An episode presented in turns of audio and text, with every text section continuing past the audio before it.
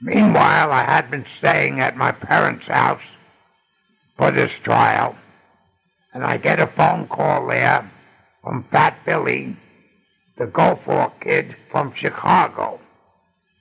Seemed he was up in Buffalo, New York, and he gave me a call and said, Eddie, there's only one tattoo shop up here in Buffalo.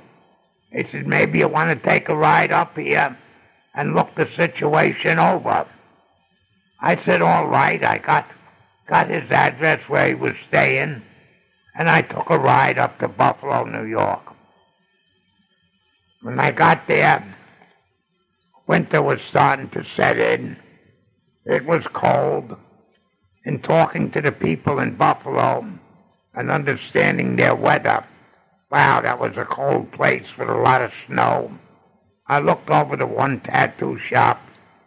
It didn't look like much to me. I didn't see any signs of any type of business going on up there. So I said to Fat Billy, listen, I just opened a place in, in Philadelphia. I said, it's a big city. It's, it's got a lot of potential. If you want to come with me, you're welcome to. It's winter coming in. Things will be slow. If you want, you can sit with me. I'll explain to you how to tattoo, and I'll teach you the trade. We'll hang around Philly, see what happens.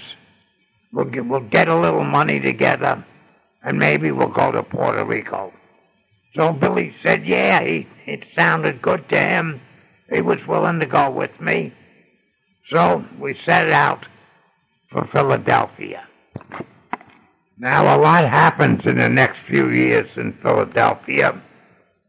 So much happens that it's going to be a little hard for me to remember in what sequence they happen. But I'll do my best. I'll take it one day at a time.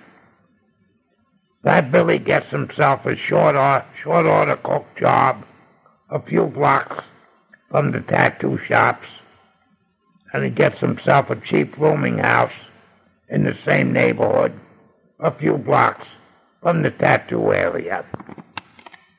Winter is starting to set in here now in Philadelphia, and all up and down the East Coast. Tattooing wasn't very good in the winter. Tattooing was a seasonal business. When the short sleeve weather was there, people sported their tattoos, and you got busy. In the cold weather, with the heavy coats, and nobody got tattooed. Very slim pickings. So you had to be like a squirrel. Hustle and save in the spring and summer. Stack it away for the winter, and coast through the winter. That's when I keep remembering Max Belts the man that taught me, gave me my first tattoo, sold me my first stuff, used to go to Long Beach, California every winter. That was my dream, have a spot in the summer, a warm place to go in the winter.